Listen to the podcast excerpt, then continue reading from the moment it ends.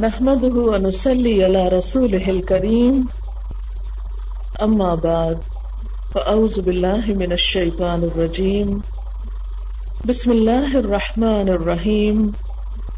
رب اشرح لي صدري ويسر لي أمري. واحلل عقدة من لساني يفقه قولي. اللہ تعالیٰ کا لاکھ لاکھ شکر ہے جس نے ہمیں مسلمان بنایا۔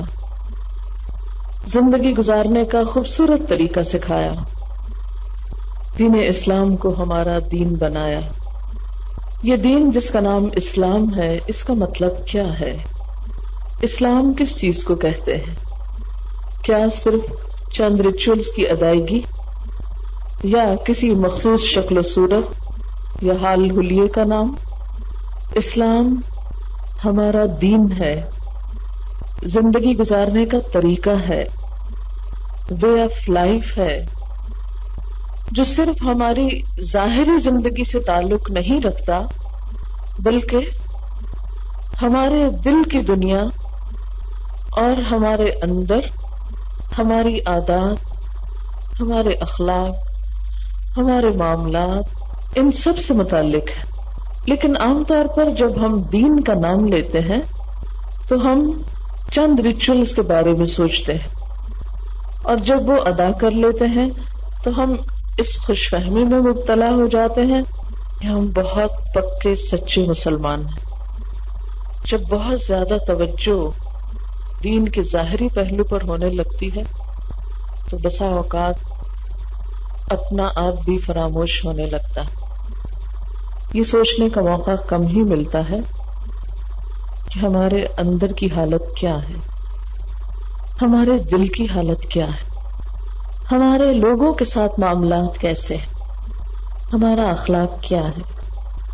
اللہ تعالیٰ نے تو یہ دین ہمیں اس لیے دیا تھا، اسلام اس لیے دیا تھا کہ ہم واقعی اندر سے بھی پر امن ہو ہماری زبان بھی پر امن ہو ہمارے گھر بھی پر امن ہو اور جب یہ دنیا پر امن ہو تو دوسری دنیا بھی یعنی آخرت بھی پر امن ہو۔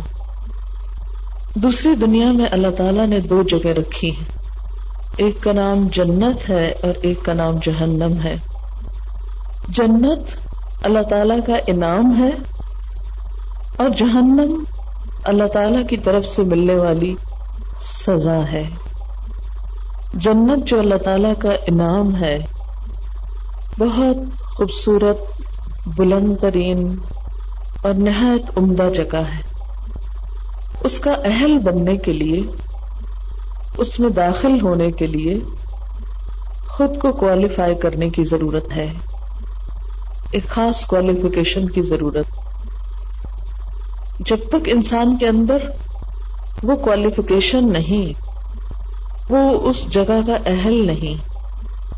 مثال کے طور پر دنیا میں بھی اگر آپ کسی اچھے ادارے میں، کسی اچھے انسٹیٹیوٹ میں، کسی اچھی یونیورسٹی میں داخلہ لینا چاہتے ہیں، تو اس کے لیے آپ کو کچھ بیسک کوالیفیکیشن کی ضرورت پیش آتی۔ اگر آپ کے پاس وہ کوالیفیکیشن نہ ہو، تو آپ اپنی مرضی کے، اپنی پسند کے ادارے میں، انسٹیٹیوٹ میں داخلہ نہیں لے سکتے۔ اور پھر کس پہ اکتفا کرتے ہیں؟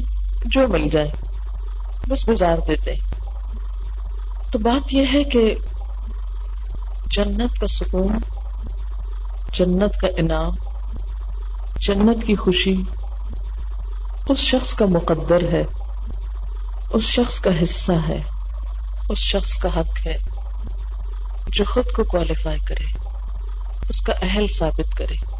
جسے دنیا میں ایک اچھی جاب کے لیے کچھ امتحان پاس کرنے پڑتے ہیں۔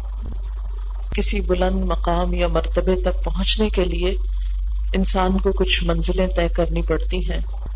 اسی طرح اس بلند جگہ تک پہنچنے کے لیے بھی کچھ مرحلے طے کرنے پڑتے ہیں۔ وہ مرحلے صرف اپنی ذاتی زندگی میں کچھ عبادت اور کچھ کام کر کے نہیں طے ہوتے یا ان کو پار نہیں کیا جا سکتا۔ اس کے لیے ضروری ہے کہ وہاں تک پہنچنے کے لیے جتنی بھی سیڑھیاں چڑھنا ہے وہ سب چڑھ جائیں۔ جتنے بھی مختلف پرچوں میں پاس ہونا ہے وہ سب پاس کریں۔ جہاں تک عبادات کا تعلق ہے، اکثر لوگ فکر مند ہوتے ہیں کہ میرا کیا بنے گا، میری نمازیں پوری نہیں، میرے روزے پورے نہیں، وغیرہ وغیرہ۔ لیکن جب انسانوں کو حق دینے کی بات آتی ہے، انسانوں کے ساتھ معاملہ کرنے کی بات آتی ہے تو عام طور پر ہمیں احساس بھی نہیں ہوتا کہ ہم کیا کر رہے ہیں۔ اور اکثر ہوتا یہ ہے کہ جب بھی کسی کے ساتھ کوئی معاملہ بگڑتا ہے، کوئی تعلق خراب ہوتا ہے، تو ہم صرف دوسرے کو بلیم کر کے، دوسرے پر کچھ الزام تراشی کر کے خود کو سچا ثابت کر لیتے ہیں۔ انسانوں کے سامنے سچا ہو جانے سے انسان سچا نہیں ہو سکتا۔ ہماری خیر اور بھلائی اس میں ہے۔ کہ ہم اپنی غلطیوں کو خود دیکھنے والے بنے، اپنی کوتاہیوں پر خود نظر رکھنے والے بنے۔ اگرچہ دوسرے لوگ ہماری کوتاہیاں دیکھتے ہیں، لیکن بسا اوقات اتنی ضرورت نہیں رکھتے کہ ہم کو بتا سکتے اور اگر وہ ضرورت رکھیں بھی، تو ہم اتنی ضرورت نہیں رکھتے کہ ان کو ایکسپٹ کر سکیں۔ ہم میں اتنا ضرورت نہیں ہوتا کہ ہم اس کو برداشت کر سکیں۔ لہذا نتیجہ کیا ہوتا ہے کہ ہم دنیاوی اعتبار سے بھی اپنی غلطیوں کو نہ مان کر خسارے میں رہتے ہیں، گھاٹے میں رہتے ہیں اور آخرت کے اعتبار سے بھی، کیونکہ وہاں تو نہ دوستی کام آئے گی، نہ رشتے داری کام آئے گی، نہ ہی مال کام آئے گا، نہ شکل و صورت کام آئے گی، نہ دنیا کی ڈگریاں کام آئیں گی۔ یوم لا ينفع مال ولا بنون الا من اتى الله بقلب سلیم۔ جس دن مال اور بیٹے کام نہیں آئیں گے مگر جو شخص اللہ کے پاس سلامت دل لے کر آیا کلب سلیم لے کر آیا۔ اللہ تعالی کلب سلیم کے علاوہ کوئی اور دل ایکسپٹ نہیں کریں گے قبول نہیں کریں گے۔ اور پھر نبی صلی اللہ علیہ وسلم نے بھی فرمایا کہ ان اللہ لا ينظر الى صورکم و اموالکم ولكن ينظر الى قلوبکم و اعمالکم اللہ نہ تو تمہاری شکل و صورت دیکھتا ہے، نہ تمہارے مال دیکھتا ہے۔ وہ تو تمہارے دل دیکھتا ہے اور تمہارے اعمال دیکھتا ہے۔ تو اس سے کیا پتا چلتا ہے کہ پہلی دو چیزیں اللہ کے ہاں کوئی اہمیت نہیں رکھتی کہ کون کس شکل کا ہے اور کون کتنا مالدار ہے، کیونکہ شکلیں بھی اس نے ہمیں دی ہیں اور مال بھی اسی کا دیا ہوا ہے۔ اس میں ٹھیک ہے، انسان کچھ کوشش کرتا ہے، لیکن کوششیں بھی تبھی بارآور ہوتی ہیں فروٹفل ہوتی ہیں۔ جب اللہ کا عزن ہوتا ہے۔ اور دوسری طرف جو چیزیں چاہیے، جو اللہ کو دکھانے کے لیے ہمیں پیش کرنی ہے، وہ دو ہیں۔ اندر کا دل اور باہر کے امال اور یہ دونوں آپس میں جڑے ہوئے ہیں، یہ الگ الگ نہیں ہیں۔ اگر ہمارا دل خوبصورت ہوگا تو امال خود بخود خوبصورت ہوتے جائیں گے۔ اس لیے جب تک اندر اچھا نہیں اس وقت تک باہر اچھا ہو نہیں سکتا۔ کیونکہ باہر اگر وقتی طور پہ ہم کچھ خول چڑھا بھی لیں، تو وہ زیادہ دن نہیں چڑھا رہ سکتا، یا زیادہ دیر نہیں چڑھ سکتا۔ وہ بالآخر ٹوٹ کے رہتا اتر کے رہتا ہے۔ تو بجائے اس کے کہ ہم کوئی لبادہ اوڑے یا اپنے اوپر کوئی خول چڑھائے نیکی اور پاک دامنی کا، اللہ تعالیٰ نے اس کے لیے نسخہ کیا بتایا کہ تقوا اندر پیدا کرو۔ جب اندر پیدا ہو جائے گا، جیسے ایک بیج زمین کے اندر چلا جائے گا، تو صرف جڑیں نہیں بنے گی، پھر وہ پودے کی شکل میں باہر بھی آئے گا۔ اس لیے ہم سب کو جس چیز کی اصلاح کی ضرورت ہے، وہ کیا ہے؟ اندر۔ اس کی طرف توجہ زیادہ دینے کی ضرورت ہے۔ اس کا یہ مطلب نہیں کہ باہر غیر اہم ہے، لیکن اندر کی طرف جو دھیان دے سکتے، وہ ہم خود ہی دے سکتے اپنی طرف۔ اس لیے کہ ہم میں ہر ایک اپنے دل کو خود دیکھ سکتا ہے، کوئی اور نہیں دیکھ سکتا۔ مثلا اس وقت میری نیت کیا ہے؟ میں یہ باتیں کیوں بول رہی ہوں؟ میرا اندر کیا جذبہ ہے؟ کیا خواہش ہے؟ آپ کو کیا معلوم؟ کہ مجھے خود معلوم ہے نا؟ اسے آپ کیسے درست کر سکتے ہیں؟ جب تک میں خود اپنے آپ کو درست نہ کروں یا اس کی نیت نہ کروں یا اس کے لیے احساس نہ کروں۔ اسی طرح یہ کہ باہر کا ہاں تو سب کو نظر آتا ہے، اس لیے ہمیں فکر بھی ہوتی ہے کہ جلدی صاف کریں خود کو۔ اندر کا کسی کو نظر نہیں آتا، اس لیے فکر بھی نہیں ہوتی۔ کسی کو کیا پتا؟ اس لیے اس کے ہم نظر انداز کیے رکھتے ہیں اگنور کر دیتے ہیں۔ اچھا پھر کر لیں گے، پھر صحیح۔ کوئی بڑی بات نہیں۔ ہم سب کو اس چیز کے لیے جہاں دعا کرنی ہے، وہاں کوشش بھی کرنا ہے۔ چند باتیں کر کے ساری کوشش تو نہیں ہو سکتی۔ لیکن کچھ باتیں ایسی ہیں کہ جن کی یاد دہانی ہو سکتی ہے اور اس یاد دہانی کی وجہ سے شاید ایک قدم آگے کو اٹھ جائے اور کچھ فائدہ ہو جائے۔ تو آئیے دیکھتے ہیں کہ ہم اپنے اندر وہ کون سی بنیادی خوبی پیدا کریں، وہ کون سی بنیادی خصوصیت پیدا کرنے کی کوشش کریں کہ جس کے بعد باقی چیزیں اندر آنے میں آسانی ہو جائے۔ انسان کے اعمال کو جو چیز اصلاح کی طرف لے جاتی ہے، وہ انسان کی طبیعت کے اندر ٹھہراؤ ہے۔ غور و فکر کی صلاحیت ہے۔ صبر ہے۔ انتظار ہے۔ لیکن یہ ساری چیزیں بظاہر کچھ مشکل لگتی ہیں۔ کہ شاید ان کا پیدا کرنا بہت مشکل ہے۔ لیکن بات یہ ہے کہ اللہ تعالیٰ نے کسی ایسی چیز کا ہم سے مطالبہ ہی نہیں کیا کہ جو ہم کر نہ سکتے ہوں یا جو ہو نہ سکتا۔ دین کے نام پر اس نے جو کچھ ہم سے ڈیمانڈ کیا ہے، وہ سب وہ ہے جو ہم کر سکتے ہیں۔ ہمیں کرنا چاہیے، جو ہماری ضرورت ہے۔ جس کے بغیر کامیابی ہو نہیں سکتی۔ دل کے اندر ایمان کا بیج ڈالنے کے لیے بھی نرمی چاہیے۔ بالکل ایسے جیسے اگر ایک زمین نرم ہوگی تو کیا ہوگا؟ اسی میں بیج اگے گا۔ اور اگر زمین نرم نہ ہو تو بیج اندر ہی نہیں جائے گا۔ جب اندر ہی نہیں جائے گا تو اگے گا کیا کیا اس سے؟ اسی طرح اگر دل نرم نہ ہو، مزاج کے اندر نرمی نہ ہو، اللہ کی بات بندوں کی نصیحت کوئی بھی خیر خائی کی بات اندر جاتی نہیں۔ اور جب جاتی نہیں، تو وہاں سے کچھ مزید گرو بھی نہیں کرتا، کچھ خیر باہر بھی نہیں آتا۔ تو گویا، دلوں کو نرم کرنے کی ضرورت ہے۔ دلوں کو نرم کرنے کا بہترین نسخہ کیا ہے؟ اللہ کا کلام ہے، اللہ کی کتاب ہے۔ آپ صلی اللہ علیہ وسلم نے فرمایا تھا کہ دلوں کو زنگ لگ جاتا ہے اور اس زنگ کے دور کرنے کا جب آپ سے طریقہ پوچھا گیا تو آپ نے دو نسخے بتائے، ایک تو کہ قرآن کثرت سے پڑھو اور دوسرا موت کو یاد کیا کرو۔ ہم سب اپنے بارے میں غور کریں کہ اگر آج ہماری دنیا سے رخصتی کا وقت آ جائے، موت آ جائے اور ہم کو دفنا دیا جائے، تو صرف ایک دن بعد قبر کے اندر ہمارا کیا حال ہماری کیا شکل ہو؟ ہماری کیا صورت ہو؟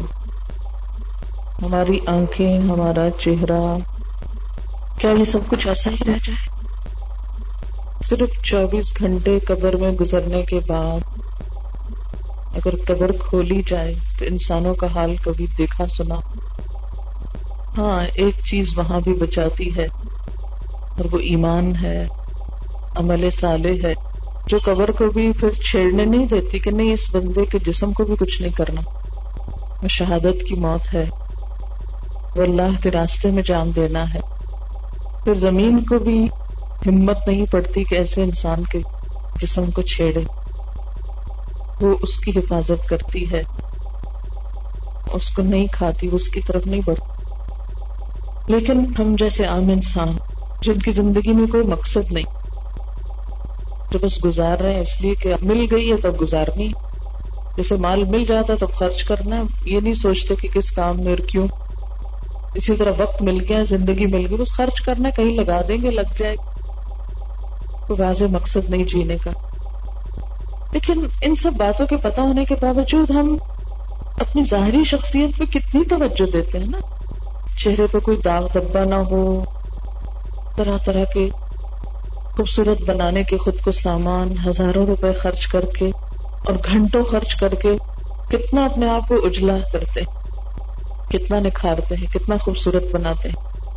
اور جو چیز دلوں کو سنوارنے کے لیے، دلوں کو نرم کرنے کے لیے، دلوں کو دھونے کے لیے، دلوں کی سجاوٹ کے لیے ضروری ہے، اس کے لیے ہمارے پاس وقت ہی نہیں ہوتا۔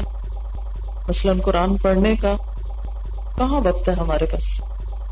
اتنی مصروف زندگی۔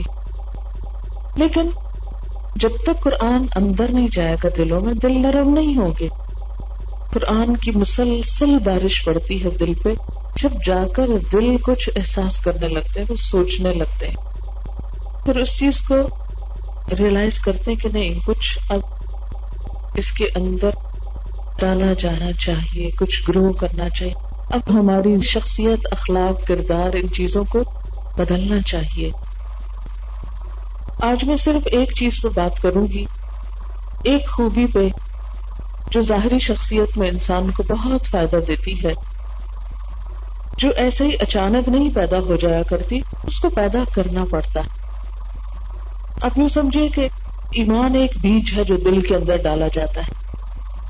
اور جب دل کے اندر وہ چلا جاتا ہے اور اس کو ایک اچھا ماحول دل میں مل جاتا ہے گرو کرنے کے لیے، تو جو کچھ پھر باہر آتا ہے، وہ انسان کا اخلاق اور معاملات کی شکل میں نظر آتا ہے۔ ایک شخص اپنے رشتے داروں کے ساتھ کیسا ہے؟ اپنے دوستوں کے ساتھ کیسا ہے؟ اپنے مہمانوں کے ساتھ کیسا؟ اپنے ساتھ اٹھنے بیٹھنے والوں کے ساتھ کیسا؟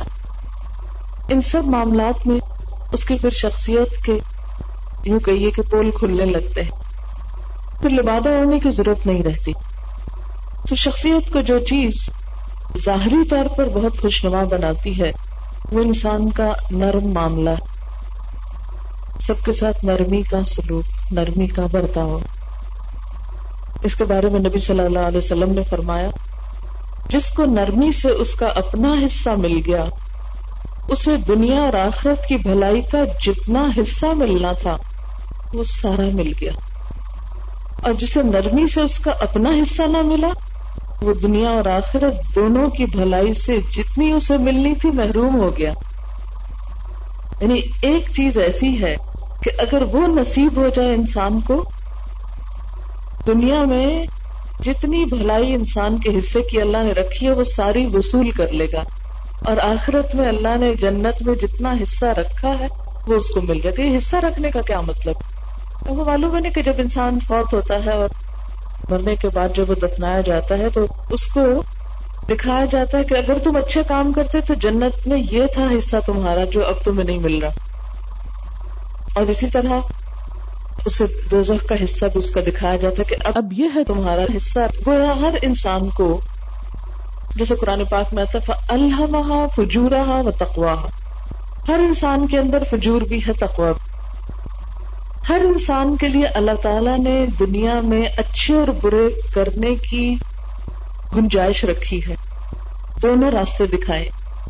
امنا ہدینا ہو سبیلا اما شاکر و اما کپورا اچھا کرنے کا اور برا کرنے کا دونوں کا اختیار دیا ہے انسان کو۔ دونوں کے چانسز دیے ہیں۔ ایسا نہیں ہوتا کہ کسی شخص کی زندگی میں صرف برائیاں کرنے کے چانسز ہوں اور کسی کی زندگی میں صرف نیکیاں کرنے کے چانسز ہوں۔ دونوں ہوتا ہے یہ الگ بات ہے کہ ایک شخص ایک کو اویل کر لیتا ہے، دوسرا دوسرے کو کر لیتا ہے۔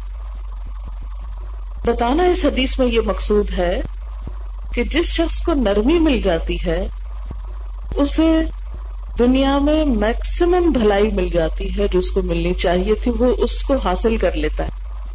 اور آخرت میں بھی جنت کی شکل میں اس کو پا لیتا ہے۔ لیکن اگر کوئی شخص نرمی سے محروم رہ جاتا ہے، تو دنیا میں بھی جو میکسیمم خیر وہ حاصل کر سکتا تھا، وہ حاصل نہیں کر پاتا۔ آپ یہ سمجھیے کہ جیسے اللہ تعالیٰ نے ہر انسان کے لیے ایک پہاڑ کی چوٹی کے اوپر ایک نعمت رکھی ہے کہ اچھا تم دوڑو اور جاؤ لے لو۔ جو دوڑ کے وہاں چڑھے گا، وہ جا کے پالے گا۔ جیسے قرآن پاک میں آتا فلک تہم القبا اس نے دشوار گزار گھاٹی عبور نہ کی۔ اب کچھ لوگ ہیں کہ وہ دوڑتے چلے جاتے ہیں اور وہ جا کے پا لیتے ہیں۔ اور کچھ لوگ ایسے ہیں کہ جو ہمت ہار کے بیٹھ جاتے ہیں اور وہ وہاں تک نہیں پہنچتے۔ حالانکہ اللہ نے دونوں کو چانس دیا تھا، جس کا دل چاہے جا کے وہاں سے اٹھا لے وہ چیز۔ ایک نے جا کے اٹھا لی، ایک نے نہیں اٹھائی۔ اللہ نے نعمتیں سب کے لیے دنیا میں پیدا کی ہیں، لیکن ان سے فائدہ کون اٹھاتا؟ ہے مثلاً آپ دیکھیں کہ رشتے داروں کے ساتھ اللہ تعالیٰ نے ایک خاص تعلق رکھا، نا، خون کا رشتہ رکھا ہے۔ جیسے مثلاً ماں کو بچوں سے محبت ہوتی ہے بچوں کو ماں سے ہوتی ہے بہن بھائیوں سے ہوتی ہے ماموں، چچا، خالو، قریب کے رشتے ہیں، نا، ان سب سے محبت ہوتی۔ ہے لیکن کیا وجہ ہے کہ کچھ لوگ اس محبت کا ایک بڑا حصہ پا لیتے ہیں اور کچھ لوگوں کو ان جگہوں سے بھی محبت نہیں ملتی؟ اور آج کے دور میں یہ شکایت بڑھتی جا رہی ہے نا، ہمیں ماں باپ سے محبت نہیں ملی، ہمیں بچوں نے نہیں پوچھا، کسی کو بیٹے نہیں پوچھتے، کسی کو ہمسایوں سے شکوا ہے، کسی کو اوروں سے۔ کیوں ہے ایسا؟ کیا چیز لیک کرتی ہے؟ کس چیز کی کمی ہے کہ محبتیں معدوم ہوتی جا رہی ہیں؟ آخر وہ کون سا انصر ہے؟ وہ کون سی چیز ہے کہ جو ہے نہیں جس کی وجہ سے ہم بھلائیوں سے محروم ہو رہے ہیں؟ اچھا مثلا آپ کی کسی شخص کے ساتھ بہت اچھی بن جاتی، بہت اچھی فرینڈ شپ بہت انجوائے کرتے ہیں آپ ایک دوسرے کی کمپنی لیکن اس انجوائمنٹ کے لیے ایک زہر قاتل بھی ہے۔ اس کو تلاش کیجیے۔ کیا چیز ہے؟ کون سی عادت ہے؟ کون سی خرابی ہے کہ جو مجھے اچھے انسانوں سے محروم کر دیتی ہے؟ مثلا ہسبینڈ اینڈ وائف کے درمیان بہت اچھی انڈرسٹینڈنگ وہ کون سی چیز ہے جو اس سارے اچھے تعلق کو ستیہ ناس کر دیتی ہے؟ اچھی بلی سسرال میں عزت تھی۔ وہ کیا چیز ہے جس نے میری ساری عزت خاک میں ملا دی؟ ایک چیز ہے، وہ ہے نرم مزاجی، جس کو نرم عادت مل گئی، یہ جس نے اپنے اندر نرمی پیدا کر لی۔ اس نے کیا کیا؟ ماں باپ کی محبت بھی سمیٹ لی، بہن بھائیوں کی بھی سمیٹ لی، سسرال کی بھی سمیٹ لی۔ اجنبی لوگوں کی بھی سمیٹ لی، اپنوں کی بھی سمیٹ لی۔ اور جس کے اندر سے صرف ایک یہ چیز مس کر دیں، صرف اس بٹن کو آف کر دیں اور اس کی جگہ دوسری چیز، سختی لے آئیں۔ ہر چیز الٹ جائے گی، ہر چیز پلٹ جائے گی۔ ملی ہوئی نعمتیں بھی ہاتھ سے چلی جائیں، پلٹ جائیں۔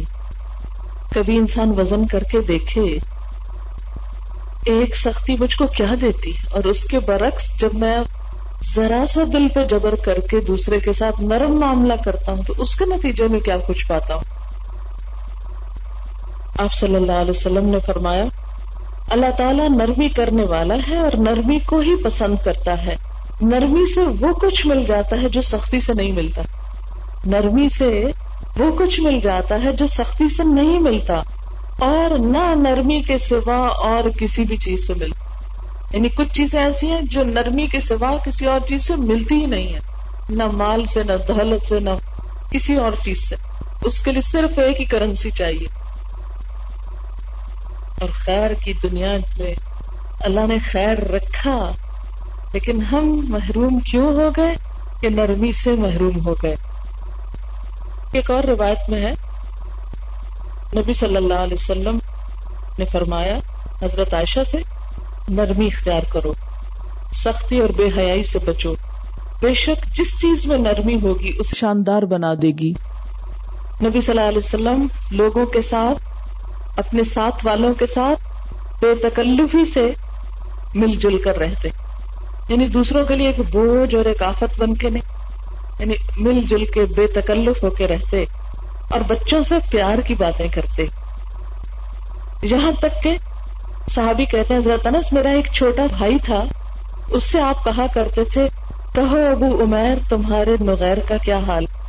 تمہارا نغیر کہاں ہے؟ نغیر پرندے کا نام رکھا ہوا تھا، جس سے وہ کھیلتا تھا اور وہ پرندہ مر گیا تھا۔ یہ بچوں کو اینیمل سے کتنا پیار ہوتا ہے برڈ سے کتنا پیار ہوتا ہے۔ آپ صلی اللہ علیہ وسلم نفسیات کتنی سمجھتے تھے کہ بچوں سے کیا بات کر رہے ہیں؟ کہ وہ جو تمہارا پرندہ وہ کہاں ہے؟ اس کا کیا حال ہے؟ پرندے کا حال پوچھا جا رہا ہے۔ ہم میں سے کتنے لوگ پوچھتے ہیں بچوں سے ایسی باتیں؟ پوچھتے بچوں کو نہیں پوچھتے، ان کے پرندوں کو کہاں پوچھیں گے؟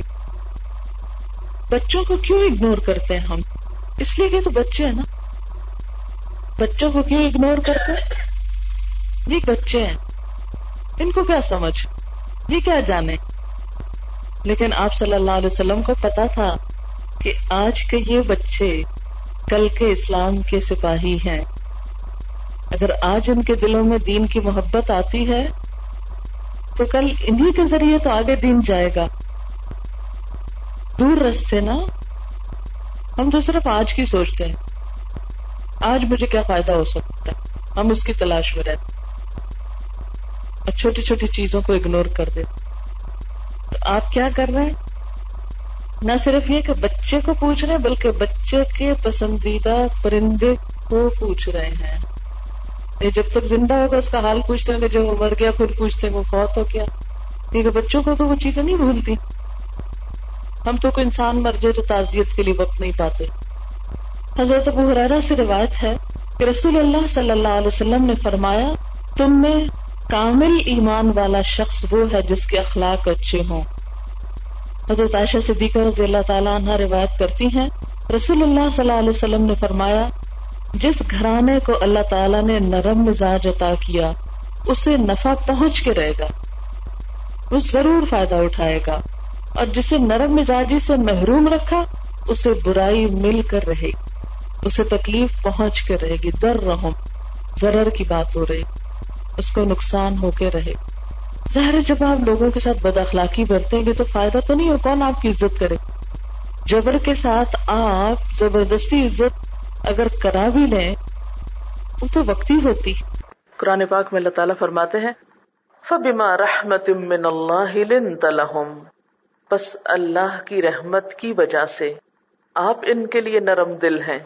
لن کا لفظ جو ہے، لام یہ نون سے ہے، لین۔ لینا کہتے ہیں کھجور کے نرم گوشے کو، نرم مزاج۔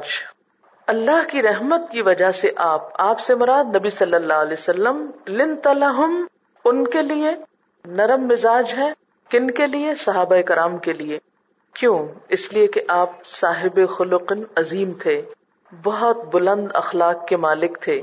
جیسا کہ قرآن پاک میں آتا ہے وہ ان نقل اللہ خلق عظیم اور بے شک آپ اخلاق کی بلندیوں پہ فائز ہیں۔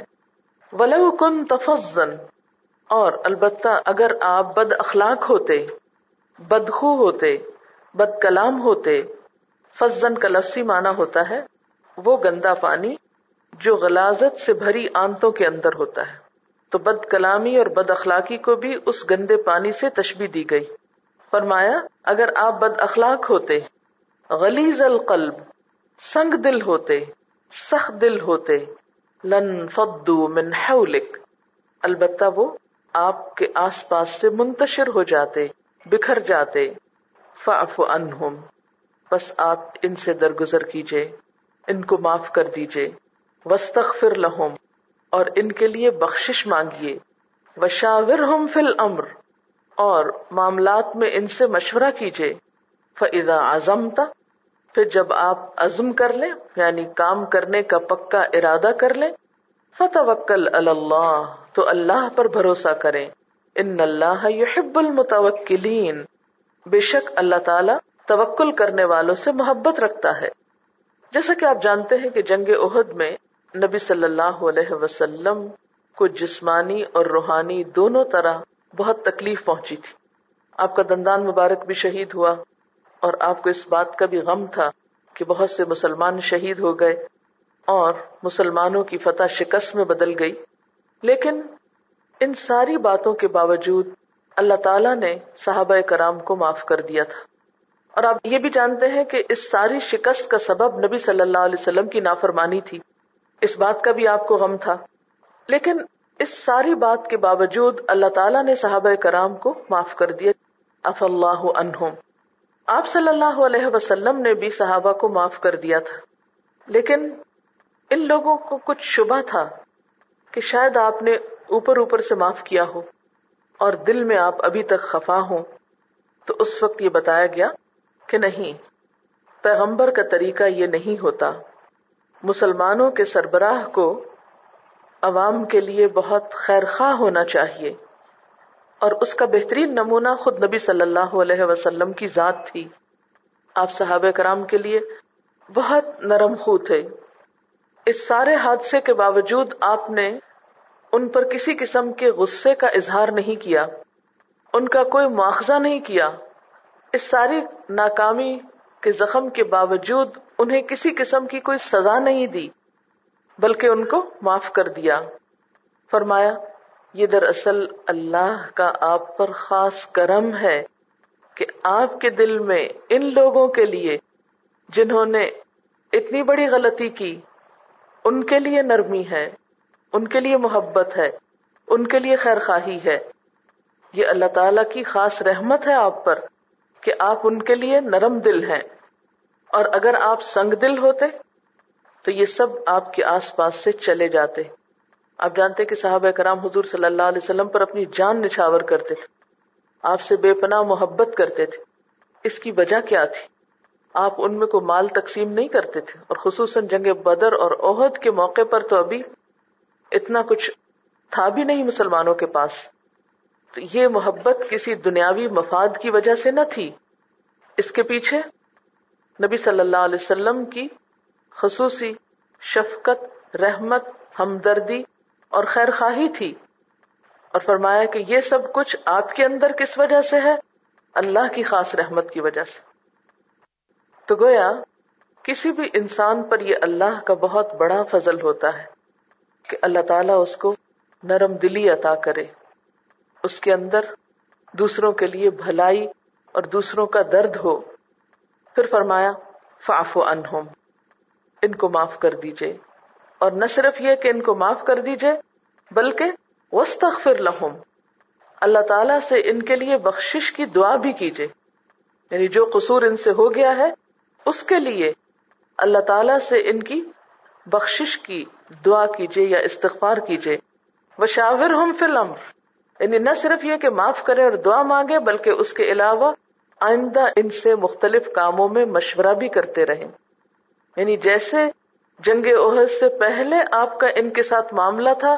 جنگ عہد کے بعد بھی آپ کا معاملہ ویسا ہی رہے۔ اس ساری غلطی کے باوجود آپ کے رویے میں کوئی فرق نہ آئے۔ یہاں یہ بات پتہ چلتی ہے کہ مسلمانوں کے سربراہ کو کیسا ہونا چاہیے۔ یہاں بھی دراصل لیڈرشپ کوالٹیز کا پتہ چلتا ہے۔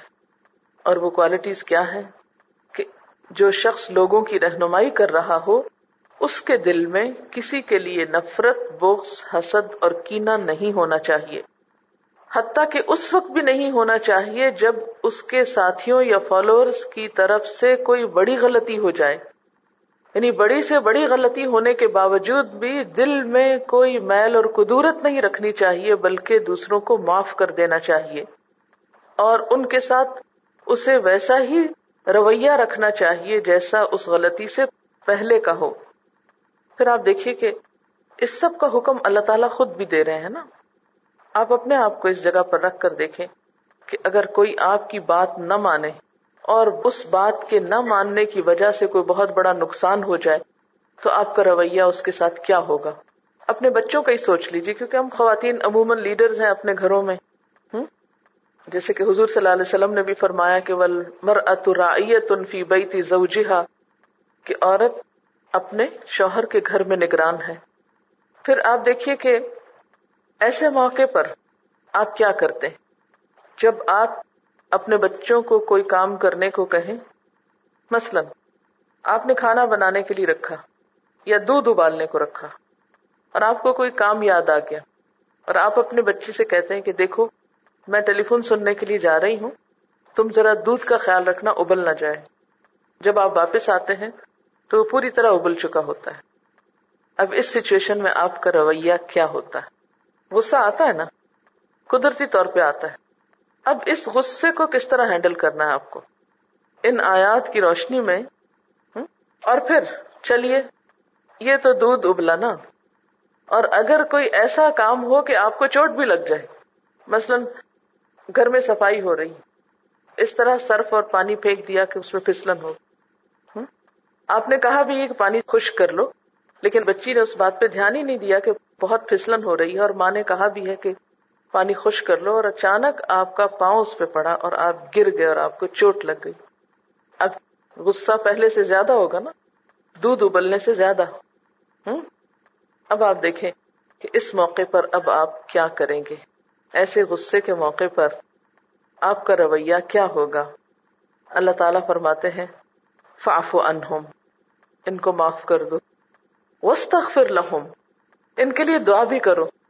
وشاور ہم فلم ان کو ڈسکارڈ نہیں کرو۔ ان سے آئندہ مشورہ بھی کرو۔ ان کو اپنے ساتھ جوڑے رکھو۔ ہوں؟ دوبارہ کام بھی کرواؤ۔ غلطی کے باوجود دوبارہ ان سے کام لو۔ ہوں؟ اس سے ترقی ہوتی۔ لیکن اگر چھوٹی چھوٹی باتوں پر ماں باپ یہ کہنے لگے کہ جاؤ دور ہو جاؤ، تم میری نگاہوں سے کبھی نظر نہ اور نکل جاؤ اس گھر سے اور چلے جاؤ۔ پھر اسی طرح شوہر اور بیوی کا معاملہ آپ دیکھیں۔ عام حالات میں بچوں کے لیے تو پھر بھی ماؤں کے دل میں بہت محبت ہوتی، غلطی کے باوجود معاف کر ہی دیتی۔ لیکن کچھ اور تعلقات اور کچھ اور رشتے ایسے ہوتے ہیں کہ جن میں مزید مشکل ہوتی۔ مثلا ساس اور بہو کا معاملہ ہو اگر بہو کی کسی حرکت سے ساس کو تکلیف پہنچی ہو، پھر اس کے بعد اس کا رویہ کیسا ہوگا؟ یا پھر شوہر اور بیوی کا معاملہ ہو، اگر بیوی سے کوئی غلطی ہو جائے۔ اور غلطی ایسی ہو کہ جس کے نتیجے میں شوہر کو مالی یا جانی نقصان ہو جائے، تو اس موقع پر کیا وہ ایسے رویے کا مظاہرہ کر سکتا ہے؟ تو جو شخص بھی ذمہ دار ہو، جس شخص کو بھی اللہ نے دنیا میں کوئی اتارٹی دے رکھی ہے، یا جس کے پاس بھی کچھ پار ہے، یا اقتدار ہے، یا درجہ ہے، ان سب کے لیے اس میں بہترین نمونہ ہے کہ معاشرے کے بہترین انتظام کے لیے، بہترین ترقی کے لیے یہ بات انتہائی ضروری ہے کہ اپنے ساتھیوں کی غلطیوں کو معاف کیا جاتا رہے۔ ورنہ تو آپ دیکھیے کہ اگر آپ اختلاف کرنے لگیں گے اور اختلاف بھی ایسا کہ دوسرے کی غلطی پہ اس کو آؤٹ تو پھر آپ تنہا رہ جائیں گے کام کرنے کو۔ ہوں؟ اگر چھوٹی چھوٹی غلطیوں پہ لوگوں کو آپ اپنے سے کاٹنا شروع کر دیں، ان کو نکالنا شروع کر دیں، تو ایک دن کیا آئے گا کہ آپ اکیلے بیٹھے ہوں گے اور پھر اپنے آپ پہ غصہ آئے گا اور خود کو بھی شوٹ کر لیں گے۔ ایسی تو خودکشیاں ہوتی جو زندگی کا یہ کٹھن امتحان صبر کا تقاضا کرتا ہے۔ جہاں تک حضور صلی اللہ علیہ وسلم کی لوگوں کے لیے شفقت اور محبت تھی، اس کے بارے میں حدیث آتی ہے۔ مسند احمد میں ہے کہ آپ صلی اللہ علیہ وسلم نے ابو اماما باہلی کا ہاتھ پکڑ کر فرمایا، اے ابو اماما بعض مومن وہ ہیں جن کے لیے میرا دل تڑپ اٹھتا ہے۔ یعنی اتنی محبت تھی آپ کو لوگوں سے۔ ترمزی میں ہے، آپ صلی اللہ علیہ وسلم فرماتے ہیں، لوگوں کی آؤ بھگت، خیر خواہی، اور چشم پوشی کا مجھے خدا کی جانب سے اسی طرح حکم ہے، جس طرح فرائض کی پابندی کا۔ جیسے نماز پڑھنا مجھ پہ فرض ہے، ایسے ہی یہ بات مجھ پہ فرض ہے کہ میں لوگوں کی خیر خواہی کروں، اور ان سے چشم پوشی کروں، اور ان کی آؤ بھگت کروں۔ اور یہی وجہ تھی دین اسلام کے پھیلنے کی۔ عام طور پر جب ہم دین پھیلانے لگتے ہیں تو کیا کرتے ہیں؟ اس سے غصہ، اس سے ناراض، اس سے ناراض، اس سے ناراض۔ نتیجہ کیا ہوتا ہے؟ پھر شکایت ہوتی۔ وہ شروع میں تو درس میں بہت لوگ آئے تھے، پھر آہستہ آہستہ سارے ہی چلے گئے۔ ہوں یہی حکمت یہاں بتائی جا رہی ہے کہ لو کن تفزن غلیز القلب لن فدو من حولک۔ اگر آپ سنگ دل ہوں گے، بد اخلاق ہوں گے، تو سب لوگ بھاگ جائیں گے۔ یعنی اپنے غصے کا اظہار، اپنے جذبات کا اظہار، اور یہ کہنا کہ میں کھری کھری سنا سکتی ہوں، اور میں بالکل سچ کہتی ہوں، اور میں بہت سنسیئر ہوں۔ تو اس بد اخلاقی میں کوئی سنسیئرٹی نہیں۔ اگر آپ واقعی کسی کے لیے بھی سنسیئر ہیں تو آپ کو اخلاق کے دائرے میں رہ کے بات کرنی چاہیے۔ بڑے کا احترام، چھوٹے سے شفقت اور محبت، یہ بنیادی اسلامی تعلیم ہے۔ سچائی اس بات کا سبق نہیں دیتی کہ آپ بدتمیز اور بد اخلاق ہو جائیں۔ یعنی کچھ لوگ اس کو اپنی خوبی تصور کرنے لگتے ہیں۔ یعنی بد اخلاقی کو وہ اپنے لیے کریڈٹ سمجھتے ہیں کہ ہم بہت کانفیڈینٹ ہیں۔ ہر ایک کو چیلنج کر سکتے ہیں۔ اصل میں ہمارے معاشرے میں سکھایا بھی یہی گیا ہے۔ اس بات کو بہت پروموٹ کیا گیا کہ سب سے بڑا جہاد یہ ہے کہ آپ ظالم بادشاہ کے سامنے کلمہ حق کہہ سکیں۔ اور پھر اس پہ بڑی داستانیں لکھی گئی ہیں اور بہت کچھ کتابوں میں ملتا ہے۔ لیکن نبی صلی اللہ علیہ وسلم کا یہ طریقہ نہیں تھا۔ آپ نے کہیں پڑھا کہ آپ صلی اللہ علیہ وسلم نے ابو جہل کے ساتھ یا ابو لہب کے ساتھ یا سرداران مکہ کے ساتھ بدتمیزی اور بد اخلاقی برتی ہو۔ ہر موقع پہ خیر خواہی کا ثبوت دیا۔ اس کے بغیر اسلام نہیں پھیل سکتا۔ اسلام تلوار کے نہیں، اخلاق کے زور پہ پھیلتا ہے۔ پھر یہ جو فرمایا کہ فاف انہم اس سے یہ بھی پتا چلتا ہے کہ غلطی کتنی بھی بڑی ہو۔ اب یہ کوئی کم غلطی تو نہیں تھی کہ جس کی وجہ سے مسلمانوں کی فتح شکست میں بدل گئی۔ اتنا لاس ہوا مسلمانوں کو۔ کئی اعتبار سے لیکن اس کے باوجود بھی معاف کرنے کو کہا گیا۔ تو اس سے کیا پتا چلتا ہے؟ کتنا بھی بڑا نقصان ہو جائے، کتنی بھی بڑی غلطی ہو جائے، ہمیشہ معاف کرنے کے لیے تیار رہنا چاہیے۔ اور پھر یہ کہ صرف معافی صرف ظاہری ظاہری نہیں ہونی چاہیے کہ اوپر اوپر سے آپ کہیں ہاں میں نے معاف کر دیا۔ دل سے معاف کرنا چاہیے۔ اور اس کی دلیل کیا ہوگی؟ کہ آپ اس شخص کے لیے اللہ سے بھی دعا کریں کہ یا اللہ تو بھی اس کو معاف کر دے۔ میں نے معاف کر دیا یا اللہ تو بھی معاف کر دے۔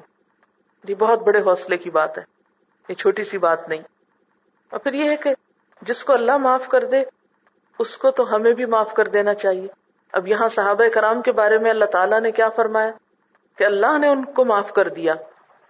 تو پھر اگر اللہ تعالیٰ کسی کو معاف کر دے، تو دوسرے معاف کیوں نہ کرے اچھا جب نرم مزاجی نہیں ہوتی نا، تو پھر انسان غصے کا بھی بڑا شدید ہو جاتا ہے۔ اس کے بارے میں آپ صلی اللہ علیہ وسلم نے کیا فرمایا؟ بہادر وہ نہیں جو دوسرے کو پچھاڑ دے، بلکہ بہادر وہ ہے جو غصے میں خود کو کنٹرول کر لے۔ ایک شخص نے آپ صلی اللہ علیہ وسلم سے فرمایا، مجھے نصیحت کرے، کوئی اچھی بات کرے مجھ سے۔ آپ نے فرمایا، غصہ نہ کرو۔ اور آپ بار بار یہی کہتے رہے، غصہ نہ کرو، غصہ نہ کرو۔ حضرت سہل بن ماز اپنے والد سے روایت کرتے ہیں کہ نبی صلی اللہ علیہ وسلم نے فرمایا جس نے غصہ دبا لیا۔ حالانکہ اس میں قوت تھی کہ اس کے مطابق جو چاہے کر بیٹھے۔ مثلا گھر کے برتن توڑ دے، دروازے توڑ دے، کچھ کر لے، کر سکتا تھا۔ پکا پکا کھانا الٹ دے۔ لیکن کنٹرول کر گیا۔ اسے اللہ تعالیٰ قیامت کے دن ساری مخلوق کے سامنے بلائے گا۔ اللہ تعالیٰ ایسے شخص کو جو غصے کو کنٹرول کر گیا، ساری مخلوق کے سامنے بلائے گا اور اسے اختیار دے گا۔ کہ جون سی ہور چاہے پسند کر لے یعنی اپنی پسند کی جو بھی وہ اسے لے لے۔ ایک اور روایت میں ہے، اللہ تعالیٰ اس کے دل کو اطمینان سے بھر دے گا۔ حضرت ابن عباس سے روایت ہے کہ نبی صلی اللہ علیہ وسلم نے قبیلہ عبد القیس کے ایک آدمی اشد سے فرمایا، تیرے اندر دو آتے ہیں، جنہیں اللہ تعالیٰ پسند کرتا ہے، بردباری، تحمل مزاجی اور آہستہ روی۔ اچھا یہاں سے ایک اور بات بھی پتہ چلتی ہے نا کہ اگر کسی شخص کے اندر کوئی کوالٹی ہو، کوئی خصوصیت ہو، کوئی خوبی ہو، تو اس کا ذکر کرنا چاہیے۔ یہ خوش آمد میں نہیں آتا اور یہ اس تعریف میں نہیں آتا جس سے منع کیا گیا۔ کون سی تعریف منع کی گئی ہے کہ انسان بے وجہ دوسرے کی چاپلوسی کرتا رہے اور اس کو ایسی باتوں پر انکریج کرے کہ جو اس کے لیے نقصان دہ ہو لیکن اگر کسی شخص کے اندر کوئی اچھی بات ہے، تو اسے اپریشیٹ کرنا چاہیے۔ کہ آپ کے اندر اللہ کے فضل سے یہ بات بہت اچھی۔ بعض اوقات ہم دیکھتے ہیں کسی شخص کے اندر کوئی خوبی ہوتی، ہم اپریشیٹ نہیں کرتے۔ کیوں؟ بعض اوقات دلی اتنا چھوٹا ہوتا کہ کسی کی بڑائی مانتا ہی نہیں۔ ہم نے اگر کسی کو بڑا کہہ دیا تو خود کب بڑے بنیں گے؟ دوسری بات یہ ہے کہ آپ صلی اللہ علیہ وسلم اس لیے بھی فرماتے تھے کہ دوسرے لوگ بھی اس شخص جیسے بننے کی کوشش کریں۔ وہ بھی اپنے اندر وہ اچھی خوبی پیدا کریں تاکہ وہ بھی اللہ تعالیٰ کے پسندیدہ بنے۔ اس قبیلے کے سردار کے اندر دو چیزیں تھی بردباری بردباری کیا ہوتا ہے؟ باتیں برداشت کر جانا۔ کسی نے مذاق اڑایا، کسی نے تحقیر کی ٹونٹ کیا اگنور کر دینا۔ اچھا کوئی بات۔ اچھا انسان اگنور کیسے کر سکتا ہے؟ صرف اس وقت کر سکتا جب انسان یہ سوچ لے، انسانوں کی کوئی بھی بات حتمی نہیں ہوتی۔ یہ بھی غصے میں نا یہ کہہ رہا ہے، ٹھیک ہوگا تو دیکھنا ہے، بالکل ہی اور ہوگا یہ۔ تو کیا ہوا؟ نہ یہ مستقل بات ہے، نہ وہ ہے۔ انسانوں پہ بھی دن رات آتے رہتے ہیں۔ یہی لوگ آج اگر اچھا کہہ رہے ہیں، کل یہی برا کرنے لگیں گے، پھر کل یہی اچھا دوبارہ کہنے لگے تو کیا ہوا؟ نہ اچھے کو مائنڈ کرو، نہ برے کو کرو۔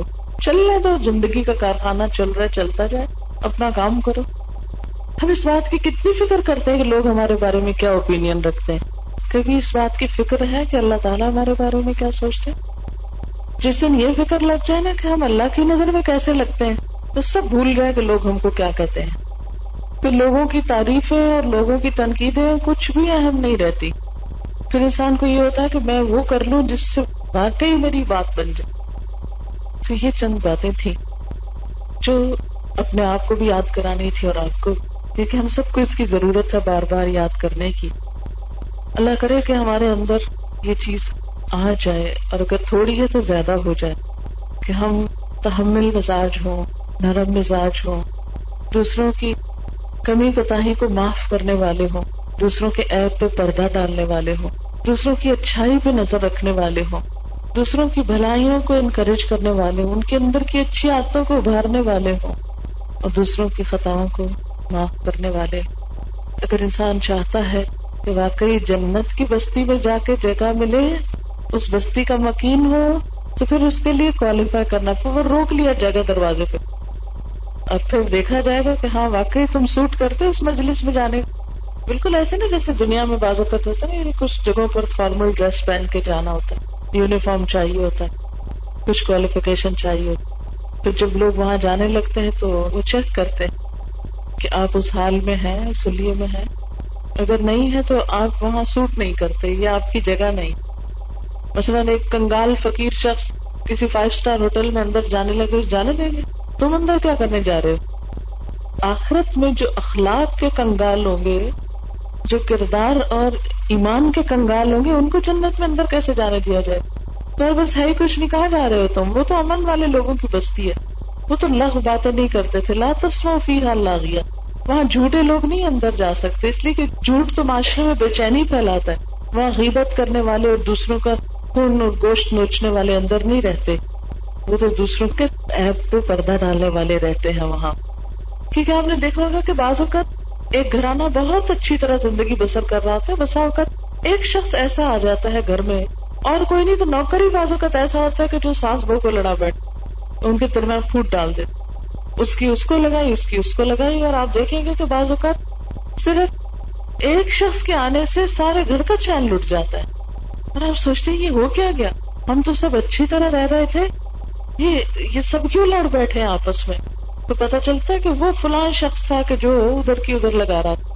اب جنت میں سبھی پرسکون لوگ رہتے ہیں۔ وہاں کسی ایک ایسے ہنگامے کرنے والے کو ڈال دیا جائے تو جنتیوں کی جنت خراب کر کے۔ اس لیے ان کو باہر ہی رکھا جائے گا۔ آپ کوالیفائی نہیں کرتے اندر جانے آپ کے اندر وہ آتے ہی نہیں۔ آپ نے وہ آتے پیدا ہی نہیں کی جو یہاں رہنے کے لیے ضروری کیونکہ جنت میں ہمیشہ رہنا نا لوگوں کو۔ ہمیشہ ہمیشہ۔ تو وہ فسادی اور دنگے فساد کرنے والے، مار پیٹ کرنے، قتل و غارت کرنے والے، دوسروں پہ جھوٹے الزام رکھنے والے، ان سب کو اندر ڈال دیا جائے۔ تاکہ اندر جا کے بھی وہی کام کرے جو دنیا میں ہوتا رہا۔ وہاں نہیں جگہ۔ اسی لیے بعض لوگوں کو جہنم میں جلا کر پھر بھیجا جائے گا اندر۔ سب میل کچال دھو دلا کر پھر اب جاؤ۔ صحیح بخاری کی حدیث کہ کچھ لوگوں کو جنت میں جانے سے پہلے جہنم میں ڈالا جائے اور ان کی جو ایسی آتے ہیں یعنی جو بھی گناہ کیے ہوں گے، ان کو سزا دی جائے گی اس پھر نہر ہے ایک جنت کی، جس کو نہر الحیات کہتے ہیں۔ اس کا پانی ان پہ ڈالا جائے گا۔ پھر وہ دوبارہ نئے سرے سے بنیں گے۔ پھر ان کو کہے گا، اب جالو اندر۔ اب دیکھیں کہ دنیا میں اچھا انسان بننے کے لیے خود کو جلانا پڑتا ہے نا اندر سے۔ مارنا پڑتا ہے، خود کو خود مارنا پڑتا ہے اندر سے۔ غصہ آگ سے ہے۔ تو جو انسان غصہ ضبط کرتا ہے، وہ آگ میں جلتا ہے نا، ایک دفعہ تو تاپ پیستا ہے۔ انسان تو اندر سے تو جل ہی رہا ہوتا ہے نا۔ اسی لیے کہا پانی پی لو، تاکہ آگ ٹھنڈی ہو جائے اندر۔ تو جو خود کو خود نہیں جلا سکتا نا، اس کے لیے پھر وہ جگہ رکھیے کہ ادھر آ کے تم کو ٹھیک کیا جائے۔ پھر تم اندر جانے کے قابل ہو۔ تم نے ایک اپنے اندر کی آگ کو باہر نکال کے ہر جگہ آگ لگا دی۔ بازو کا تو بھی تو ہوتا ہے نا کہ جب انسان غلط باتیں کرتا تو آگ لگ جاتی ہے ہر طرف۔ ولکازمین الغیز اور غصے کو پی جانے والے ہیں۔ مجھے غصہ بہت آتا ہے۔ ہر شخص کا تکیہ کلام۔ ولکازمین الغیز ایک تو یہ ہے کہ جو کمزوری ہوتی ہے نا، اس کا بہت تذکرہ نہیں کرنا چاہیے۔ یہ بھی ایک کام کی بات آپ کو بتا ایک نفسیاتی اثر ہونے لگتا ہے انسان پہ۔ جب آپ بار بار کہیں، میرے پاس کچھ نہیں، میرے پاس کچھ نہیں، بڑی مہنگائی ہے، تنخواہ بہت تھوڑی ہے، بہت کچھ نہیں کچھ نہیں کچھ نہیں۔ ایسا نفسیاتی اثر ہوگا کہ آپ کا تن صدقہ نہیں کر سکیں گے۔ آپ کو حوصلہ ہی نہیں ہوگا کسی کچھ دینے کا۔ جب آپ یہ کہیں گے نا، اللہ مالک دیکھی جائے گی، ہو جائے گا۔ ہوں؟ اور صبر کر کے، اپنے اندر کو کنٹرول کر کے آپ دے ڈالتے پھر اللہ تعالی کے دروازے کھلتے ہیں آپ کے لیے۔ اسی طرح بار بار یہ کبھی نہ کہا کرے مجھے بہت غصہ آتا ہے، مجھے بہت غصہ آتا ہے۔ کیونکہ اس سے کیا ہوتا ہے کہ نفسیاتی اثر ہوتا ہے۔ چونکہ آپ لوگوں کو ایکسپٹ کرا چکے ہوتے ہیں کہ میں بہت غسیلی ہوں، لہذا تم تیار رہو میرے غصے کو دیکھنے کے لیے۔ تو پھر آپ کو پروف بھی کرنا پڑتا ہے، ذرا کر کے دکھاؤں تو اس لیے اپنی خامیاں، کمزوریاں اللہ کے سامنے بیان کرے، دعائیں کرے، یا اللہ اس کو ختم کر دے۔ لیکن یہ کہتے رہنا اور بار بار تکرار کرنا، کس کو غصہ نہیں آتا؟ اللہ نے ہر ایک کے اندر رکھا ہے۔ سب کو آتا ہے۔ پھر کمال کیا ہے؟ کہ صبر۔ علاج کیا ہے؟ صبر۔ کیونکہ پیچھے بات کیا ہوئی تھی؟ کہ صبر کرو گے اور تکوا کرو گے تو کامیابی ہوگی۔ ہوں تو اب اس صبر کے سارے اصول دیے جا رہے ہیں۔ ولکازمین الغیزہ کازمین کا لفظ کاف، زوئے، میم سے ہے۔ کزوم کا معنی ہے سانس رکنا، خاموش ہونا۔ ابل کزوم کہتے ہیں وہ اونٹ جس نے جگالی کرنی چھوڑ دی۔ تو کازم روکنے والا۔ تو ول کازمین الغیز اور غصے کو روکنے والے۔ غیظ کون سے غصے کو کہتے ہیں؟ جس سے خون کا دوران تیز ہو جائے۔ یعنی شدید غصہ ایک طرح سے۔ تو ولکازمین الغیزہ یعنی غصے کے ابال کے وقت اس کو کنٹرول کر لینے والے۔ یہیں سے ایک انسان کے صابر ہونے کی دلیل پتہ چلتی ہے۔ اسی لیے نبی صلی اللہ علیہ وسلم نے فرمایا، پہلوان وہ نہیں جو کسی کو پچھاڑ دے، بلکہ حقیقت پہلوان وہ ہے جو غصے کے وقت اپنے نفس پہ قابو رکھے، اپنے آپ کی باغیں کھینچ لے۔ اور اس کا فائدہ کیا ہے؟ آپ صلی اللہ علیہ وسلم نے فرمایا، جو کوئی اپنے غصے کو باوجود طاقت رکھنے کے روکے گا، تو اللہ تعالیٰ اس کے قلب کو ایمان سے بھر دے گا۔ ایمان میں اضافہ ہوگا۔ مگر غصہ آپ نے کنٹرول کر لیا۔ ایک آدمی نے آپ صلی اللہ علیہ وسلم سے کہا کہ آپ مجھے کوئی نصیحت کیجیے۔ آپ نے فرمایا، غصہ نہ کیا کرو۔ اس نے پھر درخواست کی، کوئی وسیعت کیجیے۔ فرمایا غصہ نہ کرو۔ جتنی دفعہ اس نے پوچھا، آپ نے ہر بار صرف ایک ہی بات فرمائی، غصہ نہ کیا کرو۔ شاید آپ نے اس کو دیکھا ہوگا کہ وہ بات بات پہ غصہ کرتا ہے۔ اس لیے، یا یہ کہ یہ ہر انسان کی ایک کمزوری ہے۔ اور اگر کسی بھی انسان کے اندر سے یہ نکل جائے، تو اس کی اصلاح ہو جائے۔ اصل میں غصے میں انرجی استعمال ہوتی ہے نا۔ تو جب آپ کی انرجی نیگیٹو چیزوں میں استعمال ہوگی، تو پازیٹو کے لیے کچھ نہیں بچے گا۔ اسلام کا کمال یہ ہے کہ وہ انسان کی ایسی قوتوں کو چینلائز کرتا ہے اور صحیح ڈائریکشن پہ لگاتا ہے۔ آتا ہے غصہ، لیکن اس غصے کی قوت کو کسی اچھے کام میں لگاؤ تاکہ اس کا تمہیں دنیا اور آخرت میں فائدہ پہنچے۔ پھر آپ دیکھیے کہ غصہ عام طور پہ کس پہ آتا ہے؟ اپنے سے کمزور شخص پہ۔ بچوں پہ آپ کو بہت غصہ آتا ہوگا۔ اپنے سے بڑوں پہ آتا ہے تو اس وقت انسان پھر بھی کچھ کنٹرول کر جاتا ہے، روک لیتا ہے۔ تو اس سے پھر علاج پتہ چل جاتا ہے انسان کو کہ اگر انسان بڑے کے مقابلے میں اپنے آپ کو روک لیتا ہے، تو چھوٹے کے مقابلے میں بھی روک سکتا ہے۔ تو عام طور پر جس سے انسان بدلہ لینے کی طاقت رکھتا ہو، اس پہ غصہ بہت کرتا ہے۔ یہیں سے انسان کا تکبر جھلکتا ہے۔ یعنی طاقتور کے سامنے تو مسکین بن گیا۔ اور مسکین کے سامنے متکبر ہو گیا۔ اب یہ کہ جب غصہ آئے تو پھر انسان کیا کرے؟ سب سے پہلے تو اپنی ہستی کو یاد کرے کہ میں چیز کیا ہوں۔ کیوں اتنا بگڑ رہا ہوں؟ کیونکہ غصے کی جو بنیاد ہے نا، وہ تکبر ہے۔ اور تکبر ایک شیطانی صفت ہے۔ سب سے پہلے شیطان نے تکبر کیا تھا اور کہا تھا، انا خیر من ہوں میں انسان سے بہتر ہوں۔ تو جب انسان اپنے آپ کو کسی دوسرے سے بہت بہتر سمجھتا ہے تو اس وقت یہ کیفیت پیدا ہوتی۔ تو چونکہ غصے کا سبب انسان کی ایروگنس ہے، تکبر ہے، انا ہے، اور یہ چیز شیطانی عمل ہے، تو شیطان کو دور کرنے کے لیے سب سے پہلے تو اعوذ باللہ من الشیطان الرجیم پڑھے یعنی غصہ ہے تو اعوذ باللہ پڑھے بلند آواز سے پڑھے پھر اسی طرح درو شریف کا پڑھنا۔ فائدہ دیتا ہے کیونکہ اللہ کی رحمت آنے لگتی ہے۔ پھر آپ صلی اللہ علیہ وسلم نے خود طریقہ یہ بتایا کہ آگ جو ہے وہ پانی سے بجھتی ہے، تو پھر پانی کا استعمال کرنا چاہیے ہمیں۔ پانی پی لیں یا وضو کر لیں۔ پھر اسی طرح نبی صلی اللہ علیہ وسلم نے یہ بھی فرمایا کہ اذا غضب احدکم فلیسکت۔ جب تم میں سے کسی کو غصہ ہے تو خاموشی اختیار کر لے، چپ ہو جائے۔ کیونکہ وہ ایک آگ ہے نا جو دل میں ہوتی۔ تو اگر آگ والی چیز کا منہ کھول دیا جائے تو ہر طرف چنگاریاں اڑیں گی، ہر چیز کو جلا دے گی۔ تو بہتر ہے کہ آگ کے دہانے کو بند کر دیا جائے تاکہ وہ اندر ہی رہے۔ پھر اسی طرح اللہ تعالی کا ذکر کرنا چاہیے۔ اپنی پوزیشن بدل لیں۔ اس سچویشن کو اوائڈ کریں جہاں پر آپ کو غصہ آتا ہے۔ وہاں سے نکل جائیں یا جس پہ آ رہا ہے اس کو وہاں سے نکلوا دیں۔ جو بھی ممکن ہو۔ پوزیشن بدلنے میں یہ ہے کہ اگر کھڑے ہیں تو بیٹھ جائیں، بیٹھے ہیں تو لیٹ جائیں، لیٹے ہیں تو دوسری طرف پہلو بدل لیں۔ اور یہ بھی ہو سکتا ہے کہ کمرے سے باہر نکل جائیں۔ پھر اسی طرح یہ ہے کہ اپنے اندر یہ احساس بھی لائیں کہ جو کچھ میں زبان سے نکال رہی ہوں، یہ لکھا جائے گا۔ اور اس پہ مجھے جواب دینا پڑے گا۔ یہ نہیں کہ اللہ تعالیٰ یہ کہیں گے اچھا چونکہ تمہیں غصہ آیا تھا، اس لیے تم بولے تو اب تمہیں کچھ نہیں کہتا میں۔ پھر آپ ان مواقع کو یاد رکھیں کہ جہاں غصہ بہت آتا ہے۔ اور پھر جب پتا ہو کہ اس جگہ پر یا اس انسان پہ یا اس چیز پہ غصہ آتا ہے تو اس سے کنارہ کشی اختیار کریں، جتنا ممکن ہو۔ عام طور پر غصہ اس وقت بھی زیادہ آتا ہے جب آپ فزیکلی بہت اسٹرانگ ہوتے ہیں۔ تو اپنی انرجیز کو کسی ایسے کام میں لگائیں کہ جس سے وہ انرجی کا استعمال ہو اور وہ پھر غصے کے وقت کم سے کم سامنے آئے۔ یعنی کوئی جسمانی مشقت کا کام کریں۔ پھر آپ دیکھیے کہ معاف کرنا سیکھیں، کیونکہ آیت کے اگلے حصے میں آتا ہے ولافی نہ اناس لوگوں کو معاف کرنے والے۔ اور انسان دوسرے کو اسی وقت معاف کر سکتا ہے جب اپنے لیے چاہے کہ مجھے معاف کر دیا جائے۔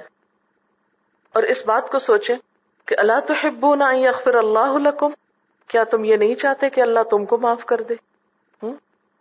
تو بل کا زمین الغیزہ صبر کا امتحان، غصے کو کنٹرول کرنے والے۔ اور نہ صرف یہ کہ کنٹرول کرنے والے، بلکہ اس کے ساتھ ساتھ ولافی نہ اناس لوگوں سے درگزر کرنے والے، معاف کر دینے والے۔ یہ نہیں کہ وقتی طور پر انسان ریئیکشن نہ دکھائے اور بعد میں کسی اور موقع پہ آ کے بدلا لے۔ نہیں، معاف کر دے۔ غصہ پی جانا اور معاف کرنا الگ الگ کام ہے نبی صلی اللہ علیہ وسلم نے فرمایا، قیامت کے روز اللہ تعالی کی طرف سے منادی ہوگی۔ کہ جس شخص کا اللہ تعالیٰ پر کوئی حق ہے وہ کھڑا ہو جائے۔ اس وقت وہ لوگ کھڑے ہوں گے جنہوں نے لوگوں کے ظلم اور جور کو دنیا میں معاف کر دیا ہوگا۔ یہ لوگوں کو معاف کرنے والوں کا اللہ تعالیٰ پر حق ہوگا۔ ہاں؟ نبی صلی اللہ علیہ وسلم نے فرمایا، جو شخص یہ چاہتا ہے کہ اس کے محلات جنت میں اونچے ہوں اور اس کے درجات بلند ہوں، اس کو چاہیے کہ جس نے اس پہ ظلم کیا ہو اس کو معاف کر دے۔ اور جس نے اس کو کبھی کچھ نہ دیا ہو، اس کو بخشش اور ہدیہ دیا کرے۔ یعنی ان لوگوں کو دیا کرے جنہوں نے تمہیں کبھی کچھ نہیں دیا۔ کیونکہ عام طور پر انسان کو ایسے لوگوں پہ غصہ آتا ہے نا کہ لوگ ہم ان کے ساتھ اتنا کرتے ہیں اور یہ ہمارے ساتھ کچھ نہیں کرتے۔ تو پھر اپنے آپ کو کنٹرول کرنا ہے نا۔ اور معاف کرنا، اور معاف کرنے کا طریقہ کیا ہے؟ کہ ایسے لوگوں کو دیں۔ اور جس نے اس سے ترک تعلق کیا ہو وہ اس سے ملنے میں پرہیز نہ کرے۔ یعنی جو بولنا نہ چاہے، جو بات نہ کرنا چاہے، انسان اس سے بات کرنا نہ چھوڑے، بلکہ بات کرے، یہ مراد ہے۔ ہم عام طور پہ کیا کہتے ہیں؟ نہیں بولتا اچھا نہ صحیح۔ ہم تو اس کی شکل نہیں دیکھنا چاہتے۔ تو ایسا نہ کہے۔ واللہ یحب المحسنین۔ اور اللہ محسنین سے محبت رکھتا ہے۔ محسن کون ہوتا ہے؟ جو اپنے غصے کو کنٹرول کر کے دوسرے کو معاف کر سکتا ہو۔ اس کے بارے میں ایک بہت دلچسپ واقعہ آتا ہے حضرت علی بن حسین کا۔ حضرت حسین کے بیٹے کا نام علی تھا۔ تو ان کا واقعہ ہے یہ۔ یعنی حضرت علی رضی اللہ تعالیٰ عنہ کے پوتے کا۔ کہ ایک دفعہ آپ کی ایک کنیز آپ کو وضو کرا رہی تھی۔ کہ اچانک پانی کا برتن اس کے ہاتھ سے چھوٹ گیا اور آپ کے کپڑے گیلے ہو گئے۔ ذرا امیجن کریں نا کہ وضو کا پانی جا پڑے وضو کرنے والے پہ، تو پھر غصے کا حال کیا ہوگا؟ غصہ آنا طبی امر تھا۔ کنیز کو خطرہ۔ تو اس نے فوراً ہی یہ آیت پڑی ول کازمین الغیس یہ سنتے ہی وہ خاموش ہو گئے۔ کنیز نے دوسرا حصہ پڑھا ولافی نان الناس۔ فرمایا، میں نے تجھے دل سے معاف کیا۔ وہ بھی بڑی ہوشیار تھی، کہنے لگی واللہ یحب المحسنین کہا اچھا جاؤ، میں تم کو آزاد کرتا ہوں۔ یعنی ایسے لوگوں کے ساتھ اچھا سلوک کرنا جو ہمیں غصہ دلاتے ہوں یہ بہت مشکل کام ہوتا ہے۔ لیکن اسی سے معاشرے کے اندر ایک ہمدردی اور محبت کی فضا پیدا ہوتی۔ حضرت امام ابو حنیفہ کے بارے میں آتا ہے کہ ایک دفعہ ایک شخص نے ان کے منہ پر ان کو بہت برا بلا کہا۔ ظاہر ہے کہ غصہ آنا تھا آپ کو، لیکن آپ پی گئے اور اس کو کچھ نہیں کہا۔ پھر گھر گئے اور جا کر کچھ مال و متا لائے اور اس شخص کو کہنے لگے کہ جو کچھ تم نے اپنی نیکیوں میں سے مجھے دیا ہے۔ اس کا بدلہ تو یہ بہت تھوڑا ہے، لیکن بہرحال یہ تمہاری نظر کرتا ہوں۔ وہ شخص اتنا شرمندہ ہوا کہ آپ سے معافی مانگی اور پھر آپ کا شاگرد بنا اور بہترین شاگرد ثابت ہوا۔ تو اس سے یہ پتا چلتا ہے کہ خاص طور پر استادوں کو معاف کرنے والا ہونا چاہیے یعنی غصے سے درگزر کرنا چاہیے اور ایسے شاگرد جو غصہ دلانے کا سبب ہو، ان کو معاف کر دینا چاہیے۔ معلوم نہیں ان کے اندر کون سا خیر ایسا نکل آئے جو استاد کے لیے صدقہ جاریہ بن جائے۔ لیکن بسا اوقات انسان جن سے توقع رکھتا ہے کہ اچھا کام کریں گے، جب وہ غلط کام کرتے ہیں تو قدرتی طور پر غصہ زیادہ آتا ہے۔ ویسے میں نے کہا تھا نا کہ اپنے سے چھوٹوں پہ غصہ زیادہ آتا ہے، بچوں پہ، شاگردوں پہ یا اور بیگرز وغیرہ پہ جو حیثیت رتبے میں آپ سے کم ہوتے ہیں، ان سے آپ کیسے بولتے ہیں؟ نوکروں پہ بہت غصہ آتا ہے۔ تو ایسے لوگوں کے ساتھ احسان کرنا کہ جو ہم پر کچھ زور نہ رکھتے ہوں، یہی دراصل محسن ہونے کی علامت ہے۔ اس لیے ہم سب کو صرف دکھاوے کا اچھا انسان نہیں بننا، حقیقی اچھا انسان بننا ہے۔ اور اس کے لیے مسلسل کوشش کرنی پڑتی۔ وہ کرتے رہنا اور کبھی بھی غافل نہیں ہو سکتے۔ کہ آپ یہ کہیں کہ نہیں، اب تو میں اچھا بن گیا، اب تو کوئی ضرورت نہیں مزید کچھ کرنے نہیں، کسی وقت بھی پھر پھسل سکتے۔ ہیں پہاڑ پہ چڑھتے چڑھتے سنبھل سنبھل کے چڑھنا پڑتا ہے۔ ذرا سے غافل ہوئے، نیچے آئے۔ کیا پتا کہاں سے پاؤں پھسل جائے۔ کبھی مطمئن ہو کے نہیں بیٹھ سکتے۔ ہاں جو جو قدم اٹھائیں گے، اوپر چڑھتے جائیں گے۔ اللہ تعالیٰ سے دعا ہے کہ اللہ تعالیٰ ہم کو با عمل مسلمان بنائے۔ وآخر دعوانا ان الحمد للہ رب العالمین۔ سبحانك اللهم وبحمدك نشهد ان لا اله الا انت نستغفرك ونتوب اليك والسلام علیکم ورحمۃ اللہ وبرکاتہ۔